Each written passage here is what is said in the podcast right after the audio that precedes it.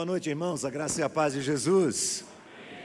Coisa linda esses adolescentes aqui. Eu estava ali louvando ao Senhor, vendo eles com tanta alegria, cantando uma letra tão profunda que fala sobre a ressurreição de Jesus e a libertação que Jesus trouxe à minha vida e à sua vida. Louvado seja Deus.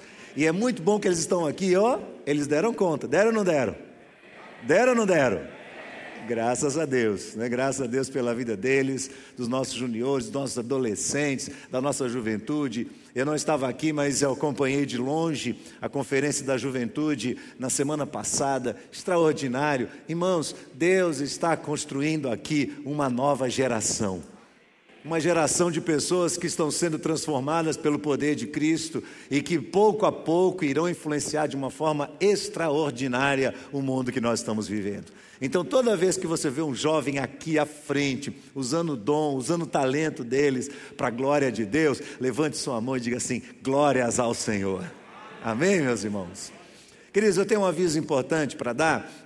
Neste final de setembro, nós temos que proceder uma mudança no estatuto da igreja, exigida também pelas nossas autoridades, pelo governo, e a gente só vai conseguir proceder o registro desse estatuto tendo alcançado 1/3 de assinaturas dos membros da igreja. Então fique atento, porque a gente vai falar sobre isso durante o mês de setembro. Nós vamos colocar o estatuto à disposição. A principal mudança é que nós deixaremos de ter diretoria anual e teremos diretoria bianual. Então fique bem atento a isso, porque nós vamos esparramar o estatuto nas redes sociais e em vários lugares aqui. Eu peço que os irmãos, durante o mês de setembro, estejam lendo lá, olhando, vendo quais são as mudanças, observando criteriosamente, porque é responsabilidade dos membros da igreja assinarem isso para que a gente dê entrada no cartório. Posso contar com os irmãos? Isso, muito bem. Eu estou retornando de uma viagem. E nessa viagem aprendi muitas coisas. Foi uma viagem incrível que Deus me deu a oportunidade de fazer junto com o Cléo. E nós estivemos no Summit e mais uma vez o Summit acendeu meu coração. E foi muito interessante ver a forma como Deus falou conosco de assuntos muito atuais, de coisas que estão acontecendo na nossa vida hoje, palestra após palestra, reacendendo a chama de dentro do nosso coração, e você vai ver o resultado disso daqui para frente, até que o Summit aconteça na nossa igreja. Você vai ver quanta coisa Deus vai fazer conosco através deste congresso extraordinário, que é o maior congresso de liderança do mundo. De lá nós fomos visitar o nosso filho e tivemos a oportunidade de visitar 6 igrejas diferentes durante esse período. E é muito bom quando a gente pode ir a uma outra igreja e ver uma outra realidade, ver o que Deus está fazendo em várias localidades do mundo, e especialmente quando nós nos defrontamos com igrejas que estão um passo à frente de nós, igrejas que estão sinalizando um momento crucial e importante dos evangélicos ao redor do mundo inteiro. Grandes mudanças estão acontecendo e a igreja tem que estar atenta, tem que estar alerta. Nós não podemos ser os que apagam a luz, nós temos que ser aqueles que chegam primeiro, que enxergam antes, que têm a sua visão ampla. E é muito importante quando a gente pode, portanto, ver outras igrejas, ver outros pastores, ver outros movimentos que estão acontecendo e ter um pouco de contato com eles. E quando eu saí daqui, Deus havia colocado no meu coração algo que eu gostaria de trazer à igreja, e um texto que já vinha martelando a minha cabeça um bom tempo, que eu acredito tem a ver com a nossa vida, tem a ver com a nossa experiência enquanto crentes em Cristo Jesus. E chegando lá e passando pelo congresso e depois indo visitar essas igrejas, foi tão incrível, porque de 6 igrejas que nós visitamos, 2 delas pregaram exatamente esta mensagem. Não usaram o mesmo texto bíblico, mas o teor da mensagem, a base da mensagem foi exatamente o mesmo. E eu entendi que Deus estava confirmando aquilo que eu deveria falar para os irmãos hoje. Portanto, eu tenho certeza que Deus vai falar com cada um de nós.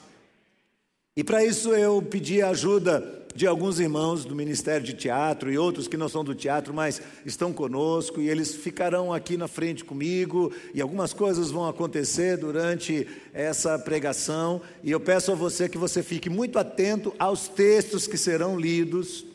Aguce o seu pensamento, foque os seus olhos, o seu coração, a sua atenção em cada texto que nós vamos ler aqui hoje.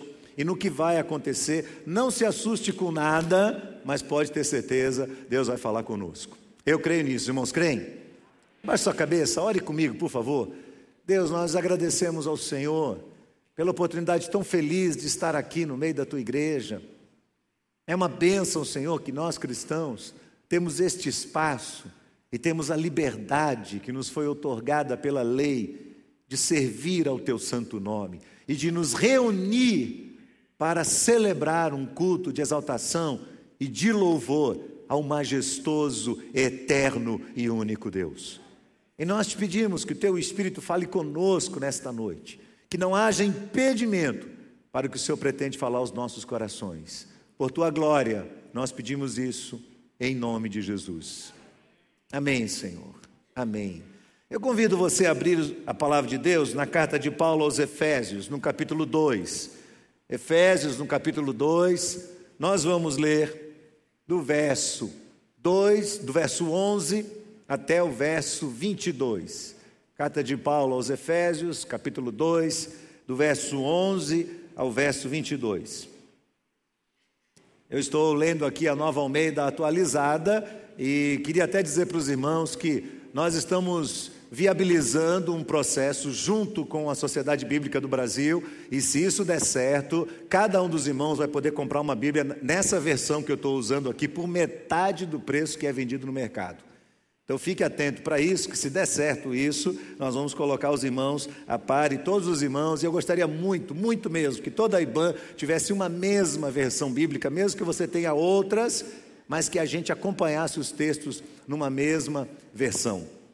Efésios capítulo 2, verso 11 para frente. Preste atenção nesse texto, fique bem atento ao que Deus vai falar com você. Portanto, lembrem-se, tragam à memória, de que no passado vocês eram gentios na carne, chamados incircuncisão por aqueles que se intitulam circuncisão, que é feita na carne, por mãos humanas.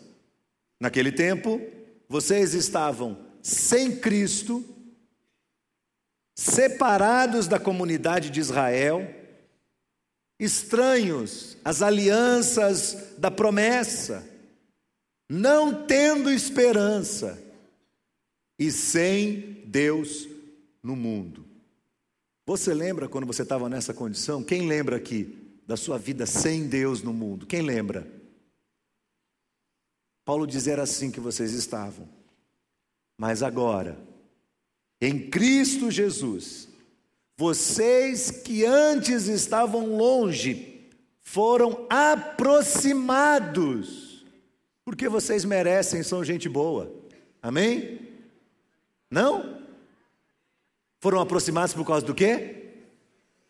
Por causa do sangue de Jesus, por causa do sangue de Cristo, porque Ele é a nossa paz, e de dois povos fez um só, na sua carne, derrubou a parede de separação que estava no meio, a inimizade. Cristo aboliu a lei dos mandamentos na forma de ordenanças, para que dos dois criasse em si mesmo uma nova humanidade, fazendo a paz, e reconciliasse ambos em um só corpo com Deus por meio da cruz, destruindo a inimizade por meio dela. E quando veio Cristo, Ele evangelizou a paz a vocês que estavam longe, e paz também aos que estavam perto, porque por meio dele, ambos temos o quê? Acesso ao Pai em um só Espírito. Assim vocês não são mais estrangeiros e peregrinos, mas concidadãos dos santos e membros da família de Deus, edificados sobre o fundamento dos apóstolos e profetas, sendo Ele mesmo, Cristo Jesus, a pedra angular. Nele, em Cristo, todo edifício bem ajustado cresce para ser um santuário dedicado ao Senhor. Nele também vocês estão sendo edificados junto com os outros para serem morada de Deus no Espírito. Amém. Paulo começa esse texto usando uma conjunção conclusiva, portanto. Todas as vezes que nós usamos uma conjunção conclusiva, isso significa que nós estamos completando um argumento, estamos completando uma ideia. Paulo vem desenvolvendo para aqueles irmãos de Éfeso uma base doutrinária que os ajuda a entender que judeus não são melhores do que gentios, que o evangelho não poderia se deter dentro das portas das sinagogas, ao contrário, ele teria que extrapolar os limites e alcançar todos, porquanto Jesus Cristo veio derramando a sua vida na cruz do Calvário por todos.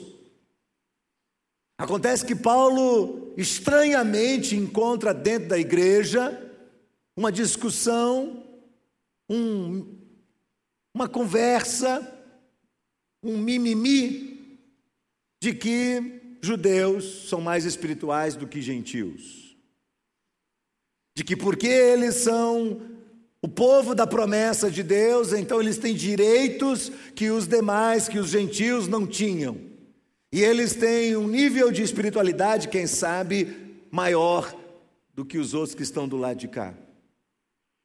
Paulo vem e fala assim, deixa eu lembrar uma coisa para vocês. Ele deu vida para vocês quando vocês estavam mortos nos seus delitos e pecados. É no capítulo 2. Vocês estavam mortos. Vocês não tinham mais esperança. Vocês não tinham mais para onde ir. A vida de vocês estava um fracasso. Vocês estavam sozinhos, separados do povo de Deus, sem ninguém onde se agarrar, sem Deus e sem esperança nesse mundo. Porém, Jesus veio e vivificou vocês. Ele deu a vocês uma nova vida. Ele escreveu a nova história de vocês. E Paulo completa no verso 8 dizendo, porque pela graça sois salvos mediante a fé. E isso não vem de vocês. É o quê? Dom de Deus, não vem das obras que vocês fazem, não vem da moralidade de vocês, não vem das contribuições sociais que vocês fazem, não vem dessas coisas. Porque senão vocês teriam do que se gloriar. Se você chegasse no céu por mérito próprio, se você recebesse os benefícios de Deus, porque você merece, você poderia estender o seu dedo e dizer, Deus, faça o que eu estou te pedindo, porque eu sou uma pessoa boa, eu sou uma pessoa honesta, eu sou uma pessoa religiosa, então o Senhor tem que me abençoar. E Deus diz, não tenho, porque sua justiça não é nada diante da minha justiça. Mas eu quero te abençoar pela minha graça. Pela graça sois salvos, mediante a fé. Isso não vem de vós, é dom de Deus. Não vem das obras, para que ninguém se glorie, porque somos feituras dele, criados em Cristo Jesus, para as boas obras, as quais Deus de antemão preparou para que nós andássemos nelas. Amém? Só que tem um problema. Quando Paulo começa a ensinar isso, e ele começa a encontrar resistências, Paulo precisa fortalecer o seu argumento, entendendo o fato de que, como cristãos, nós precisamos ser radicais na nossa forma de seguir a Cristo. Quantos aqui se autodenominam de verdade, conscientemente, convictamente, cristãos, seguidores de Cristo Jesus? Quantos nós temos aqui? Você é um cristão de verdade? Sabe qual é o grande problema da gente ser cristão no mundo onde nós estamos vivendo? É que a gente é influenciado pelo mundo. E o cristão recebe um convite da parte de Deus para viver numa contracultura. Ele não é chamado para viver exatamente como as pessoas vivem, mas ele é convocado por Deus a ter o que a Bíblia chama de metanoia, uma mente modificada, uma mente que pensa de forma diferente do mundo. E Paulo sabia, como nós também sabemos, que a cultura em que ele estava inserido, que nós estamos, não era a cultura da paz, mas é a cultura do ódio, da raiva, do antagonismo. da ausência absoluta de perdão, da inflexibilidade. Eu me aproximo das pessoas que eu gosto delas, eu me aproximo das pessoas que pensam iguais a mim, mas se eu encontro em alguém algum tipo de pensamento diferente do meu, eu rejeito essa pessoa. Mas não somente isso, eu olho para ela e eu começo a disputar a vida com ela, como se ela fosse minha rival. Nós estamos vivendo num mundo ódio. Domingo passado, eu fui visitar a igreja do pastor T.D. Jakes, Howdard's Potter. Interessante aquela igreja, fantástica, uma igreja enorme, uma igreja com mais de 30 mil membros, lindíssimo, todas as instalações, o templo, tudo que tem. Só de estacionamento tinham mais de 10 mil carros. Cheguei lá, dezenas de viaturas policiais. Entramos para assistir o segundo culto da manhã, lotado de policiais dentro da igreja. T.D. Jakes, além de pastor, é um produtor de cinema, muito conhecido, muito famoso, e quem já fez o Summit já conhece bem esse nome, porque ele tem pregado muitas vezes no Summit, com toda a experiência dele. A igreja dele, caracteristicamente, é uma igreja predominantemente de negros, uma igreja linda, uma igreja talentosa, uma música fantástica, harmoniosa, tudo perfeito. Ele pregou por 1h30, fantástico, lindo de ver. Mas ele começa a pregação dele dizendo: eu quero pedir perdão a vocês porque nós tivemos que cancelar o culto do sábado. Lá eles fazem um culto, sábado à noite e 2 vezes domingo de manhã. Tivemos que cancelar o culto do sábado à noite, porque no sábado a igreja dele, em Dallas, uma das grandes cidades dos Estados Unidos, recebeu uma ameaça de que não deveria abrir as suas portas, ameaça de ataque. Você consegue perceber o que existe por trás disso? Foi muito interessante, porque ele começa o sermão dele pregando sobre Jonas. E eu havia pregado aqui sobre Jonas no mês anterior, e destacado exatamente o fato de Jonas encerrar a sua vida profundamente amargo, em relação a tudo, em relação ao seu projeto de vida, em relação à sua vida pessoal e pior, amargurado em relação a Deus. Jonas possuía, como eu destaquei aqui, um excesso de patriotismo que o adoeceu, um excesso de ideologias, um excesso de vontade própria. Então, quando Deus o manda evangelizar os seus inimigos políticos, ele diz: eu não vou. Eu sou um servo de Deus, mas eu não vou fazer o que Deus está mandando. E Jonas foge para um outro lado, e Deus diz: você não vai fugir de mim, eu vou atrás de você. E você conhece toda a trajetória de Jonas. Enfim, depois de ter passado por todo aquele afundamento, por aqueles 3 dias terríveis de morte, Jonas vai, enfim, obedecer a Deus e cumprir a sua missão. E atravessa a cidade de Nínive, pregando o evangelho com muita raiva, pregando perdição. E algo extraordinário acontece, porque a palavra de Deus nunca volta vazia. Então ele prega, e quando ele prega, a cidade inteira se converte ao Senhor. Há um quebrantamento geral, as pessoas começam a se humilhar, e Jonas fica revoltado, e ele sai da cidade, e ele briga com Deus, e ele fica agitado dentro da sua alma, e Deus protege ele com aquela planta, e Deus queima a planta para poder provocar Jonas, e Jonas fica profundamente enraivado, irado. Jonas é tomado por um sentimento de ódio no seu coração. E Deus diz a ele: Jonas, é razoável sua ira? Você não tem piedade de você mesmo e dessa planta que te cobre, e eu não vou ter piedade de 120 mil pessoas, homens, fora as mulheres, fora as crianças, fora os animais que vivem nessa cidade, Jonas. E para nossa surpresa, Jonas, nós vamos encontrar Jonas no céu, viu?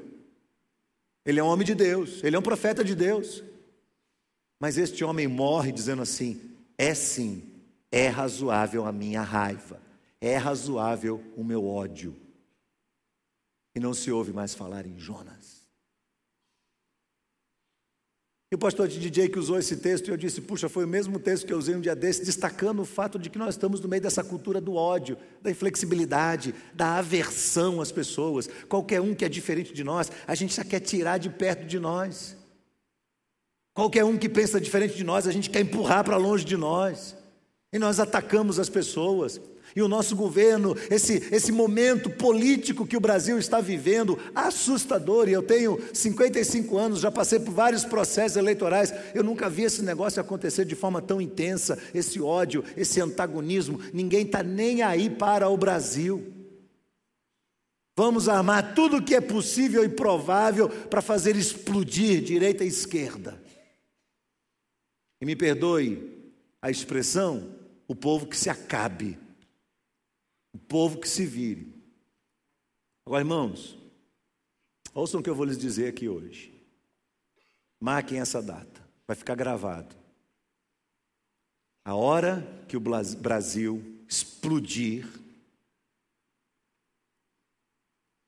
os cristãos serão culpados da crise política do nosso país. E eu não vou estranhar se as nossas igrejas também forem ameaçadas. E se quiserem fechar as nossas portas. Cultura do ódio, da raiva, da vingança, do troco. Eu vou em cima de você. Espera só, você vai ver. Sabe aquela coisa que está borbulhando por dentro do coração? Obviamente isso não nasceu do nada.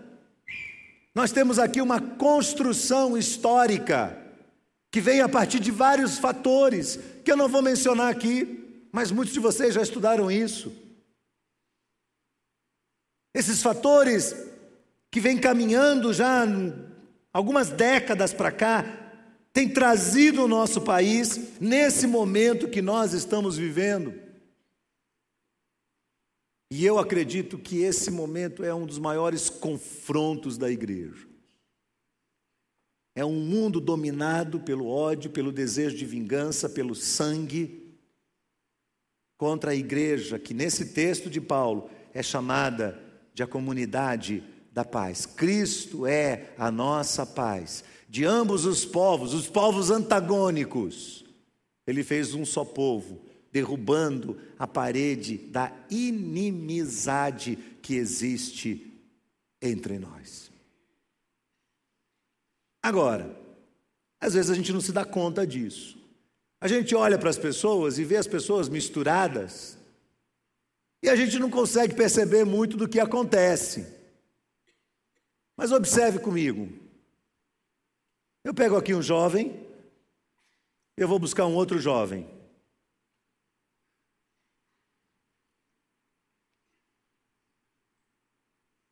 O que há de diferença entre os dois? Um é negro e o outro é branco. A gente tem medo de tocar nesse assunto. É um enxame de marimbondo. O racismo. É quando uma pessoa tem o seu valor aumentado ou diminuído, ou pela cor da sua pele, ou pela sua origem, pela sua etnia. Esse é um grave problema enfrentado no mundo, esse é um grave problema que acontece nos Estados Unidos, esse é um grave problema que acontece aqui no Brasil. E as nossas igrejas precisam olhar para esse antagonismo que existe e entendê-lo como extremamente maléfico. Por uma simples razão. Qual é a cor da pele de Deus? Qual foi a pele que Deus criou? A branca ou a negra? Qual? As duas. E um dos textos mais majestosos, mais incríveis, que nos levam àquele momento da consumação dos séculos, aquele momento de acerto de contas diante do Cordeiro de Deus, quando o livro está ali selado, fechado, ninguém é capaz de abrir. E as pessoas estão chorando porque não encontram ninguém capaz de abrir o livro. Veja o que o texto diz, o texto de Apocalipse. Não está funcionando aqui o meu. Apocalipse capítulo 5, versos 9 e 10. Vamos ler juntos? Digno és de pegar o livro e quebrar os selos, porque foste morto e com teu sangue compraste para Deus os que procedem da onde? De toda a tribo, língua, povo e nação, e para o nosso Deus os constituísse reinos e sacerdotes, e eles reinarão sobre a terra. Quem é que vai estar lá, irmãos, diante do Cordeiro? Os negros e os brancos. Não é justo que você julgue uma pessoa pela etnia dessa pessoa, seja um indígena, seja um afrodescendente, seja um branco, um aborígene, não importa quem seja, um asiático. É um grave pecado fazer acepção de pessoas. Mas nós sabemos que existe um antagonismo presente na alma, estimulado na sociedade, arquitetado diabolicamente para gerar divisão. Aquele que semeia contendas é um assassino da unidade. Ele vem e aos poucos ele vai disseminando o seu veneno e vai contaminando os outros, e as gerações mais novas vão adotando esse tipo de padrão como se fosse normal, e a Bíblia diz, não é, em Cristo Jesus eles são iguais. Outra guerra que a gente vê o tempo todo acontecendo.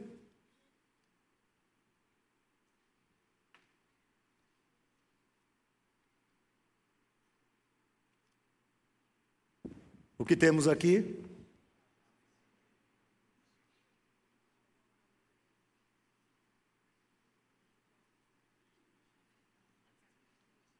Dá licença um pouquinho, peraí, dá licença. Espera um pouquinho, calma aí. O problema que está acontecendo aqui é muito sério. Nós denominamos isso de machismo e feminismo.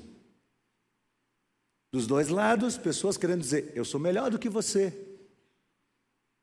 O predomínio é meu, a liderança é minha, o espaço é meu, o momento é meu.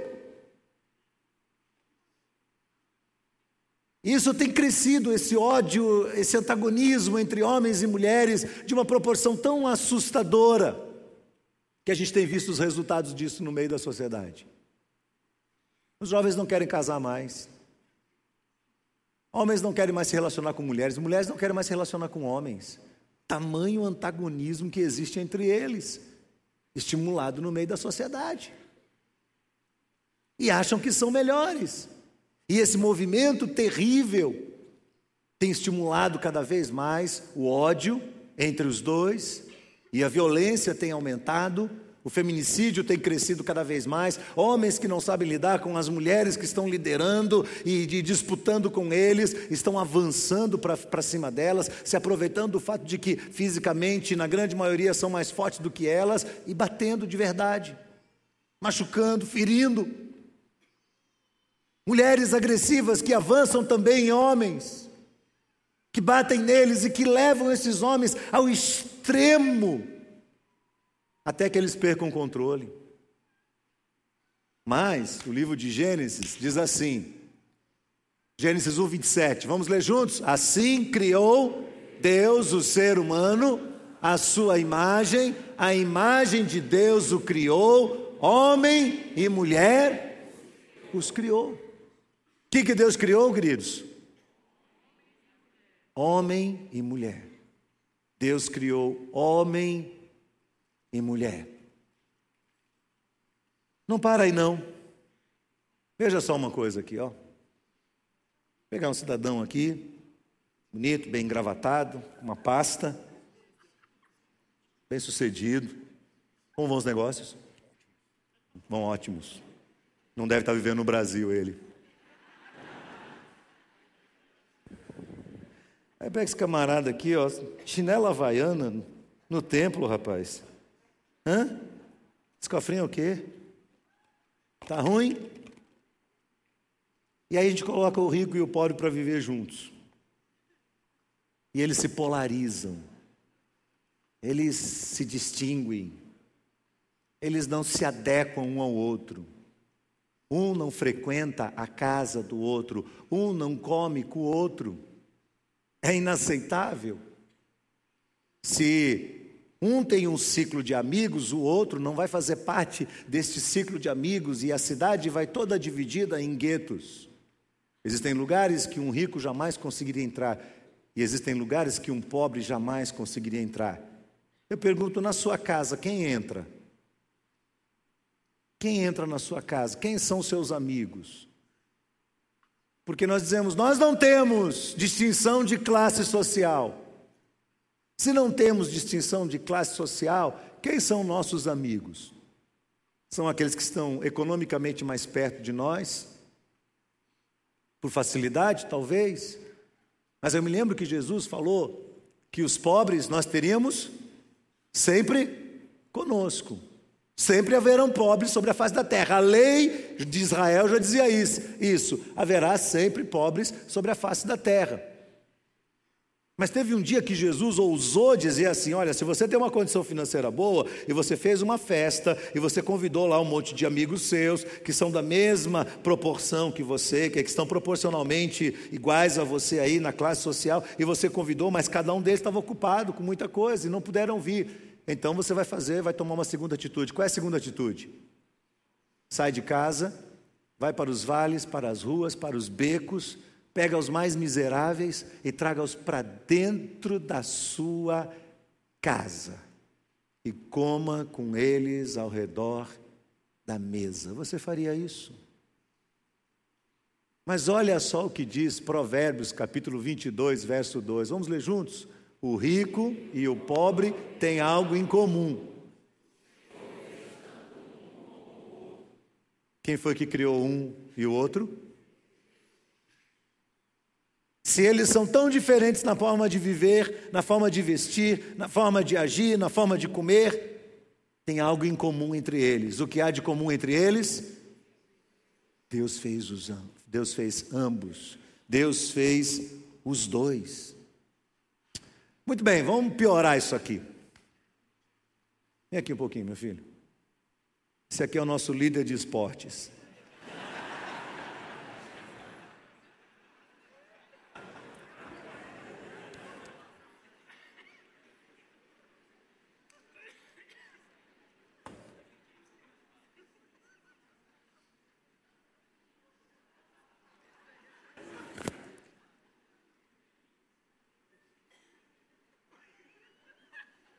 Eu não sei se você já ouviu falar sobre tirania da beleza.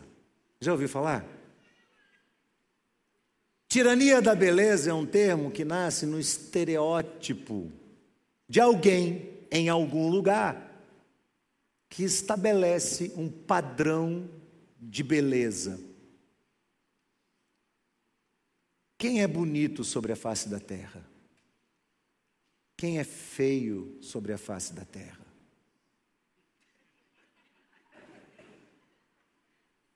Nós nos acostumamos com isso. Na nossa cabeça, na cabeça de cada um aqui, há um padrão definido do que é beleza. E de verdade, a gente começa a estabelecer conexão com as pessoas com base naquilo que a gente imagina que elas sejam. Isso me lembra o dia que Deus chamou o profeta para dentro da casa de Jessé, debaixo da profecia de que dali nasceria o rei de Israel. E quando ele chega na casa de Jessé, e Jessé tem 7 filhos, o primeiro dos filhos chega em casa, alto, forte, malhado, especialista em crossfit.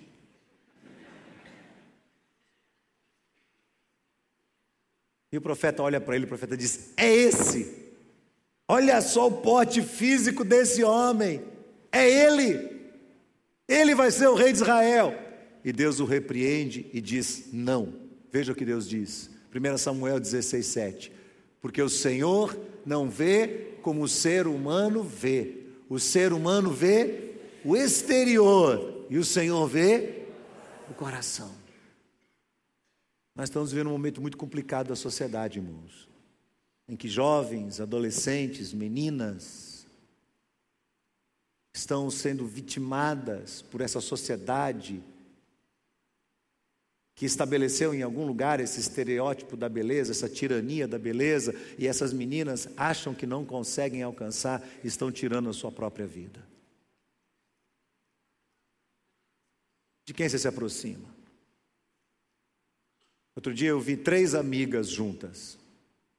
O cabelo delas era igual, a blusa delas era iguais, a saia delas era iguais e as sandálias eram iguais. O jeito de ser delas. E aí a gente começa a ter amigo igual a gente. E não há mais diversidade entre nós. Nós não conseguimos mais conviver com as pessoas que estão fora desse estereótipo de beleza. E começamos a julgar. Um porque é gordo demais, o outro porque é magro demais. Um porque tem um cabelo de um jeito, o outro porque tem um cabelo do outro. Um porque tem um nariz de uma forma, o outro porque tem um nariz de outra forma. Aliás, deixa eu falar uma coisa sobre cirurgia plástica. Nariz tem moda, irmãos. Nariz tem moda. Cuidado se você fizer uma cirurgia de nariz, porque a moda do pontiagudo já passou. E aí quem fez, o que vai fazer? Vai ter que refazer. E daqui mais 2 anos eles vão mudar também. E o que vai acontecer? Tem que refazer. Isso acontece em todos os aspectos da sociedade, e nós, enquanto cristãos, precisamos estar bastante atentos a isso. Deixa eu ver uma outra coisa aqui, ó. Veja essa jovem aqui, ela é uma pessoa muito prática, ela tem na sua mão uma mala de ferramentas, ela é uma pessoa que toda vez que a gente precisa desempipinar alguns problemas aqui, ela vem e de uma forma extraordinária, incrível, ela resolve os problemas que a gente tem. Ela não teve a oportunidade de estudar, mas ela tem uma capacidade prática absurda. E eu tenho um jovem aqui, professor, como vai, senhor? Tudo bem? Ele é um especialista, ele é um intelectual, ele é um professor universitário, ele estudou muito, ele graduou, ele fez mestrado, doutorado. Já é PhD? Muito bom. Ele já é um PhD. E a paixão dele são os livros, o estudo, o conhecimento. Qual dos dois é melhor?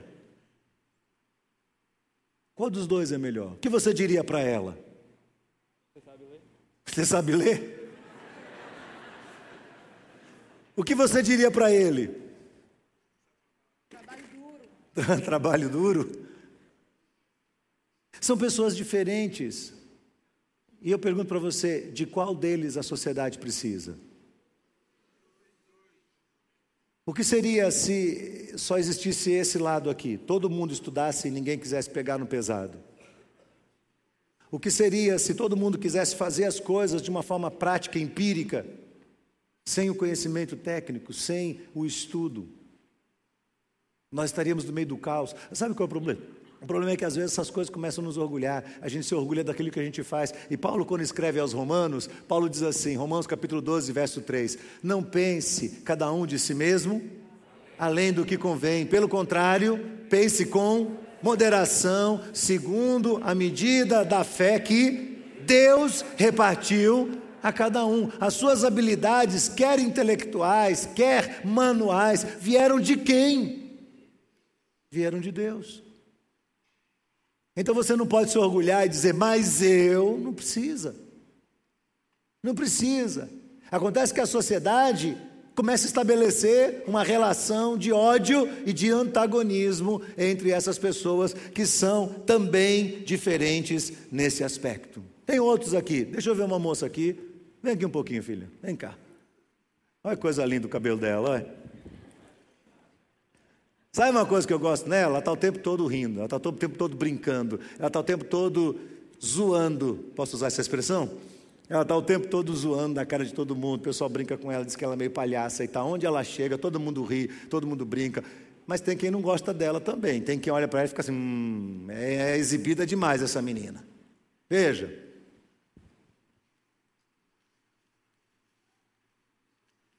Calma, não fica com medo. Não tenha medo, calma. Quando eu coloco essas duas, uma perto da outra, elas não se sentem confortáveis. Uma acha que a de cá é exagerada, a outra acha que a de lá é tímida demais. Está muito calor aqui, deixa eu tirar isso aqui. Você está com vergonha, eu sei, mas... Ah, você pôs outro. Ela me pegou, porque de manhã ela não fez isso. Mas eu vou tirar isso também. Tenha calma. Ninguém vai brigar com você, tenha calma. Segura aqui. Duas pessoas tão diferentes de personalidade. Qual é a personalidade ideal? Será que nós já rejeitamos pessoas porque elas são diferentes em personalidade de nós? E esquecemos do que Paulo diz: não pense de si mesmo além do que convém. O que você está achando que você é? Quem você acha que você é? Porque você tem um aspecto físico, porque você estudou, porque você tem uma personalidade mais cativante ou mais concentrada e reflexiva. O que é que você pensa que você é? Quem você imagina que você é? E nós temos que estar atentos, porque isso é algo que nos alcança. Deixa eu continuar aqui, peraí. Vem aqui um pouquinho, vovó, consegue andar? Calma, a artrite está doendo, né? A gente entende isso, viu? Fique calmo. Segura ela aqui. Ajuda a segurar ela. Eu vou pegar alguém para ajudar ela aqui. Peraí. Ô, filho, vem cá. Ei. Psst. Falando com você, rapaz. Vem cá. Ei, ele está no celular. Ajuda a vovó aqui. Fica aqui com ela. Ajude ela.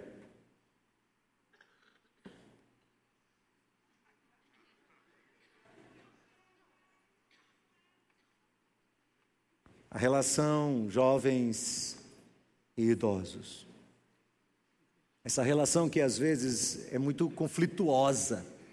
Parece que elas não se encaixam um no outro. De vez em quando o jovem não consegue entender a cabeça do idoso e o idoso não consegue entender que o jovem vive numa outra realidade, numa outra geração, ele é fruto de um outro momento e eles começam a se separar uns dos outros. E é muito interessante como o tempo todo a Bíblia exalta essa relação do mais novo com o mais velho como algo que enriquece a vida, que traz plenitude para a vida. Se você só tem gente na sua relação que tem a mesma idade que você, você provavelmente será uma pessoa empobrecida. Eu olhei um dos textos da Bíblia que achei muito interessante, Salmo 71, verso 18, o salmista diz assim: não me desampares, Senhor, agora que eu estou velho e de cabelos brancos, até que eu tenha declarado à presente geração a tua força, e às gerações vindouras o teu poder. Então, do mesmo jeito que a Bíblia diz que o jovem deve ser inteligente e respeitar os cabelos brancos e dar atenção e cuidar do velho, a Bíblia diz que o velho tem que ser uma influência positiva e abençoar a geração presente e as gerações vindouras dos jovens. É um desafio, mas acho que eles não conseguem lidar um com o outro. De vez em quando eles criam conflitos entre eles. Deixa eu ver, tem mais uma aqui que eu quero conversar. Vem aqui um pouquinho, vem aqui. Não, eu sei, está me ouvindo? Está ouvindo o que eu estou falando? Ela não consegue ouvir, ela é surda. Ela é surda de verdade. Ouviu o que eu falei? Não ouviu. Ela não ouviu o que eu falei. Essa convivência de um surdo, de um deficiente, de uma pessoa que não consegue ter o mesmo padrão que a gente tem, às vezes se torna algo muito complicado. Gostei do seu fone de ouvido, delicado, pequenininho, né? E eu coloco as duas juntas e eu não sei, nós temos um número muito grande de surdos aqui na igreja, mas eu de vez em quando eu olho, parece que eles não conseguem interagir muito com o público, e o público tem medo de chegar perto deles, e eles se conflitam num determinado momento, parecem mundos diferentes dentro de um mesmo ambiente e de um mesmo lugar. Eu fui pesquisar na Bíblia se existia algum texto que falava sobre o surdo de verdade, e me deparei com Levítico capítulo 19, verso 14. Olha o que o texto diz, leia comigo: não amaldiçoe o surdo, nem ponha tropeço diante do cego, mas tema o Senhor seu Deus. Tema o Senhor. Se existe uma prova de que você é um cristão de verdade, quebre as barreiras e comece a chegar perto do deficiente, comece a chegar perto daquele que não é tão capaz como você é. Tenha Ele como seu amigo, tenha Ele como parte da sua vida, insira Ele na sua história, e vice-versa. Aquele que tem deficiência também tem que dar um passo, também tem que chegar, também tem que tentar. É claro que às vezes ele é limitado por fatores normais, naturais, da sua própria experiência. Por isso é necessário que a igreja como um todo abrace, se aproxime, esteja perto, abra o lugar, mesmo que você não consiga falar. Chega junto. Eu não sei falar Libras, mas eu tenho me divertido com eles, eu tenho convivido com eles. Algumas vezes eu atendo alguns deles e converso com eles, com muita dificuldade, mas eu tento o máximo que eu posso, porque eu já percebi que é possível chegar perto dessas pessoas, sem medo nenhum, sem medo, incluir essas pessoas na nossa vida. Eu acho que a proposta que a palavra de Deus está fazendo para cada um de nós é não haver barreiras. E eu encerro com uma aqui. Olha, vem cá, minha filha, vem aqui um pouquinho. Olha que camisa dela. Qual é a camisa dela? Hã? Brasil, né? Deixa eu ver se tem alguém aqui. Ih, tem um branquelo ali, ó. Fala português? No. Do you speak English? Yeah. Where are you from? Germany. Oh, Germany. Ele é da Alemanha.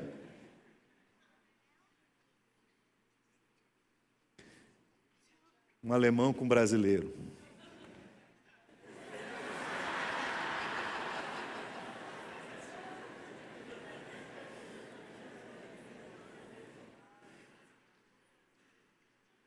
Pessoas de nações diferentes, povos diferentes. Qual é a melhor nação do mundo? Qual é a pior nação do mundo? Que interesse temos voltado para os povos mais necessitados, mais carentes, mais sofridos? Quanto do que acontece em termos de desgraça humanitária nos países miseráveis, quanto disso nos afeta? E eu gosto quando Paulo escreve sobre o mesmo assunto em Colossenses, e ele diz assim: aqui não pode haver mais nem grego, leia comigo, nem grego ou judeu, circuncisão ou incircuncisão, bárbaro ou cita, escravo ou livre, mas Cristo é tudo e está em todos. Cristo é tudo e está em todos. Pastor, por que você está falando tudo isso? Porque o texto de Efésios que eu li me fez pensar sobre essas coisas, essas e muito mais. A gente só está tratando algumas delas aqui, mas o texto me faz pensar sobre tudo isso. Lembre-se que vocês no passado eram gentios na carne, vocês eram criticados porque não foram circuncidados, porque vocês não eram judeus, e agora vocês estavam, naquele tempo vocês estavam sem Cristo, separados da comunidade de Israel, estranhos da aliança da promessa, não tendo esperança e sem Deus no mundo. Mas agora vocês vêm a Cristo Jesus, e vocês que estavam longe foram aproximados pelo sangue de Jesus, por uma só razão: Jesus Cristo é a nossa paz. De dois povos ele fez um, e na carne dele ele derrubou a parede da separação que estava no meio, a inimizade. Então Cristo aboliu a lei dos mandamentos em forma de ordenanças, para que de gente diferente ele criasse um só povo, um só, para si mesmo, uma nova humanidade, fazendo a paz, e reconciliasse ambos em um só corpo com Deus por meio da cruz, destruindo, preste atenção, destruindo a inimizade. Destruindo a inimizade. A Bíblia é muito séria com isso. Alguns textos, eu finalizo com alguns textos que nós não podemos esquecer de forma alguma. 1 João 4,20, vamos ler juntos? Se alguém disser, eu amo a Deus, mas odiar o seu irmão é um mentiroso, porque quem não ama seu irmão a quem vê, não pode amar a Deus a quem não vê. Você acredita que esse texto é escrito para cristãos? Você levantou sua mão dizendo que você é um cristão de verdade? Sim ou não? Então esse texto é para você, esse texto é para mim. Eu não posso agasalhar ódio no meu coração por quem quer que seja. Vou continuar, olha lá, outro texto, Mateus 5,9, Jesus diz: bem-aventurados os pacificadores, porque eles serão chamados. O que é um pacificador? O pacificador não é um incendiário. O pacificador é aquele que, quando na rede social alguém começa a falar do outro, ele não fala, é isso mesmo, você tem razão, eu já percebi isso também. Ele diz assim, gente, vamos parar. Não é legal a gente falar dessa pessoa, ela não está aqui. Não vamos falar, não vamos abrir nossa boca, não. Não vamos pecar, não vamos semear contenda. Vamos segurar. Se a gente não for pacificador, o ambiente que a gente está começa a virar um ambiente de guerra, de rivalidade, até mesmo dentro da igreja, até mesmo dentro de ministérios, até mesmo dentro do pequeno grupo. Uma simples atitude do outro já se torna um motivo de agressão e de revanche do lado de cá, e eles começam, e quando essa coisa vai brotando no coração, vai contaminando os outros, e então dentro da igreja começa a dividir em grupos diferentes. E Jesus Cristo veio para, com o seu sangue, apagar toda a inimizade. Outro texto aqui, ó. Tiago, capítulo 1, verso 20. Tiago diz, a ira humana não produz a justiça de Deus. Mas eu tenho razão, pastor. Se eu conversar com o Senhor e disser o que fizeram a mim, seus argumentos não são uma prerrogativa para você agir de uma forma irascível e agasalhar ódio dentro do seu coração. Deixa Deus cuidar.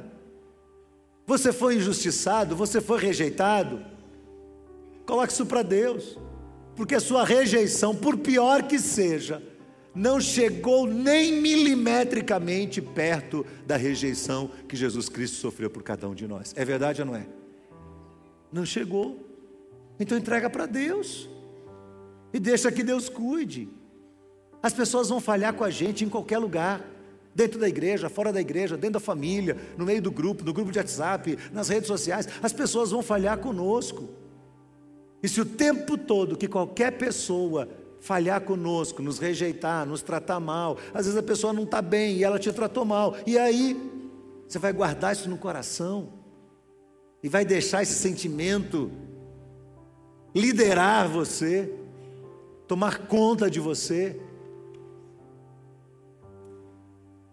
Romanos capítulo 2, verso 11, porque Deus não trata as pessoas com parcialidade. A outra tradução diz, porque Deus não faz acepção de pessoas. Eu pensei sobre essas coisas e tenho pensado sobre elas, e eu vou dizer uma coisa para os irmãos. Eu não sei se essa pregação vai ser suficiente para quebrar essas barreiras que existem entre nós. Vinha conversando isso com o Cléo no caminho. Eu acho que não. Eu tenho um potencial tão voltado ao pecado, tão maléfico dentro de mim, que eu posso ouvir todos esses textos e, antes de sair das portas desse templo, de novo deixar o sentimento de raiva tomar conta do meu coração. Acontece que a igreja não é a comunidade do ódio, a igreja é a comunidade da paz. Se a igreja é a comunidade da paz, ela é um lugar de cura. E nós amamos o Salmo 133.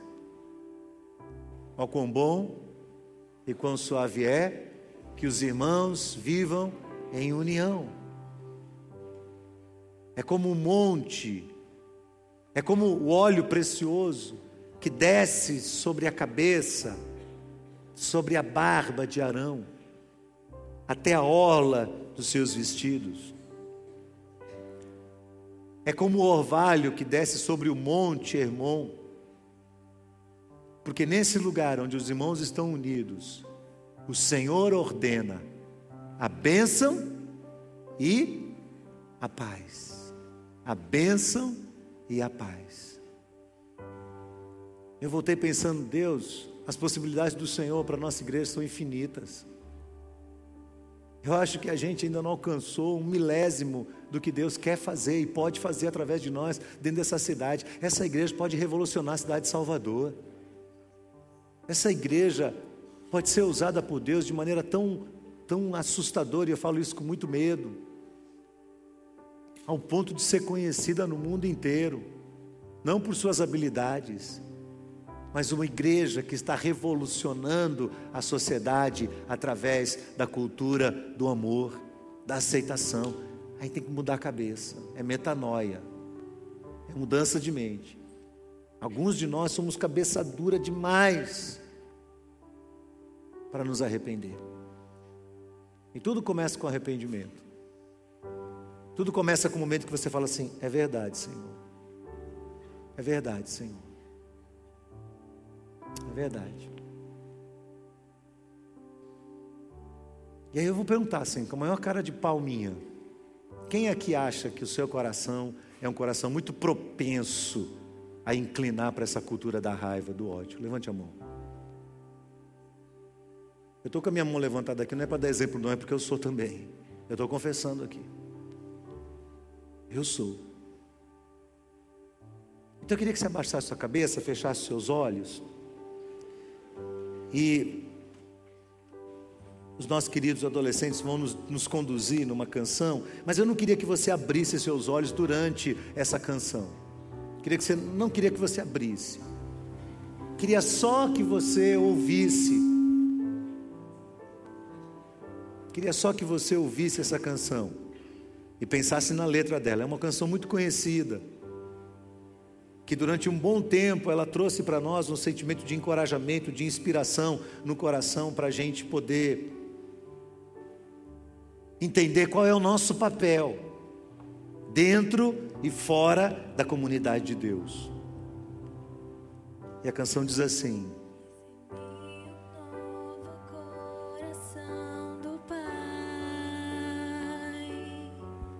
coração regenerado, coração transformado, coração que é inspirado por Jesus. Como um fruto desse novo coração, eu declaro a paz de Cristo, te abençoo. Preciosa é a nossa comunhão.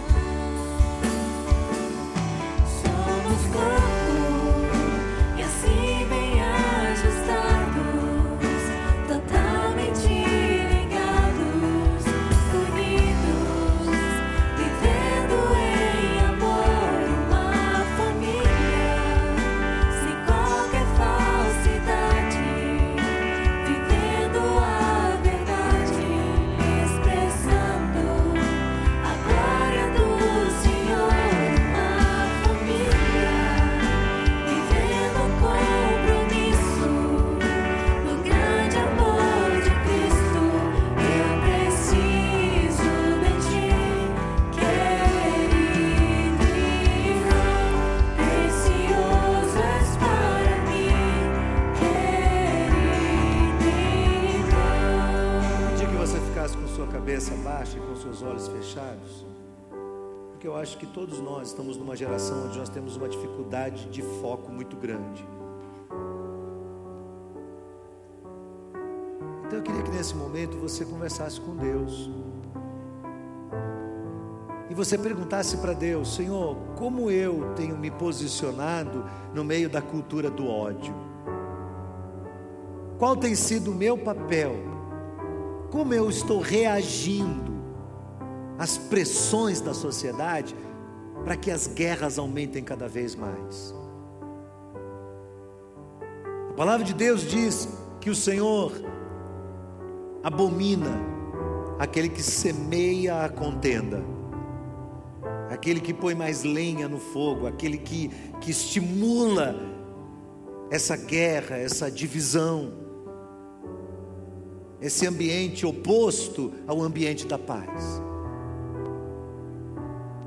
E às vezes nós precisamos ser confrontados com isso, para que Deus mostre para a gente que a gente está sendo um agente de separação, um agente de conflito, um agente de divisão. E que se existe algum movimento, esse movimento nasce dentro da igreja, e da igreja então ele se esparrama pelo mundo. Nós aqui como cristãos podemos nos amar tanto, tão profundamente, que o nosso amor extrapole os nossos limites e alcance a sociedade. Mas nós também somos seres humanos que podemos falhar com Deus, guardando mágoas, guardando sentimento de ódio no coração, estimulando, às vezes até por brincadeira, estimulando esse sentimento de ódio, de contenda no meio da sociedade, aumentando, potencializando essa guerra que está por vir, adiantando esta guerra. Não se iluda não, quanto pior ficar esse cenário, pior para todos nós, pior para cada um de nós. E não vai demorar para que as igrejas também sejam ameaçadas. A gente vê o plano todo arquitetado de uma forma muito maligna para calar a boca da igreja, para fazer com que os cristãos se tornem cristãos de caverna, e essas cavernas sejam lacradas, e delas não se ouça nenhum som. Você não tem percebido, mas há na sociedade um plano arquitetado para que a igreja não influencie a sociedade. Mas eu quero lembrar para você de que a igreja é de Jesus Cristo, o Senhor, e ela vai continuar exercendo o seu papel. E o papel da igreja é esparramar o amor de Cristo, é fugir da cultura da guerra, da rivalidade. Se você tem percebido isso no seu coração, confesse isso para Deus agora e diz: Senhor, eu quero ser diferente em nome de Jesus. Começa nas mínimas coisas, começa com você compartilhando os sentimentos de mágoa do seu coração e pedindo perdão e perdoando pessoas mais próximas, amigos, líderes seus. Pessoas falham com pessoas, pessoas erram com pessoas. Eu imagino que, como um líder de uma grande comunidade como a IBAN, talvez haja um número muito grande de pessoas magoadas comigo que eu nem sei. Eu nem sei. E se houver alguém aqui, por favor, venha sinalizar para mim, venha falar comigo, venha dizer para mim. O que não pode é esse sentimento permear nossa mente e nosso coração, porque ele nos destrói. Ele destrói quem está perto de nós, e ele tira da igreja a sua capacidade de mobilização, a sua capacidade de extrapolar os limites e de fazer com que o evangelho de Jesus penetre no meio da sociedade. Fale com Deus, confesse ao Senhor, peça perdão, escreva aí o nome de alguém que você tem que procurar. Porque se Jesus quebrou as barreiras, rompeu com as barreiras da inimizade pelo seu sangue na cruz, então você também pode fazer isso, você também é capaz de fazer isso, mesmo que a pessoa não queira. Se ela não quiser, paciência, mas você se humilhou e você fez a sua parte. É um desafio muito grande. Eu pedi que a primeira vez que a gente cantasse esse cântico, a gente cantasse com os olhos fechados, mas você deve ter percebido que à medida que a gente canta com os olhos fechados, parece que está faltando alguma coisa. Essa canção não foi composta para a gente cantar de olhos fechados, parece que ela foi composta para a gente cantar com os olhos bem abertos. Eu queria pedir para você ficar de pé e abrir os seus olhos e olhar as pessoas que estão perto de você, e nós vamos cantar de novo esse cântico, agora com o sentimento que esse cântico evoca de cada um de nós. Vamos lá? Recebi um novo coração do Pai, coração regenerado, coração transformado. Olha aí quem está do seu lado, observa a pessoa, dá uma olhadinha para ela. Como fruto deste novo coração, eu declaro a paz de Cristo, te abençoo, meu irmão. Preciosa é a nossa comunhão. que é que nós somos? Somos corpos e assim bem ajustados, totalmente ligados, unidos, vivendo em uma família, sem qualquer falsidade, vivendo a verdade, expressando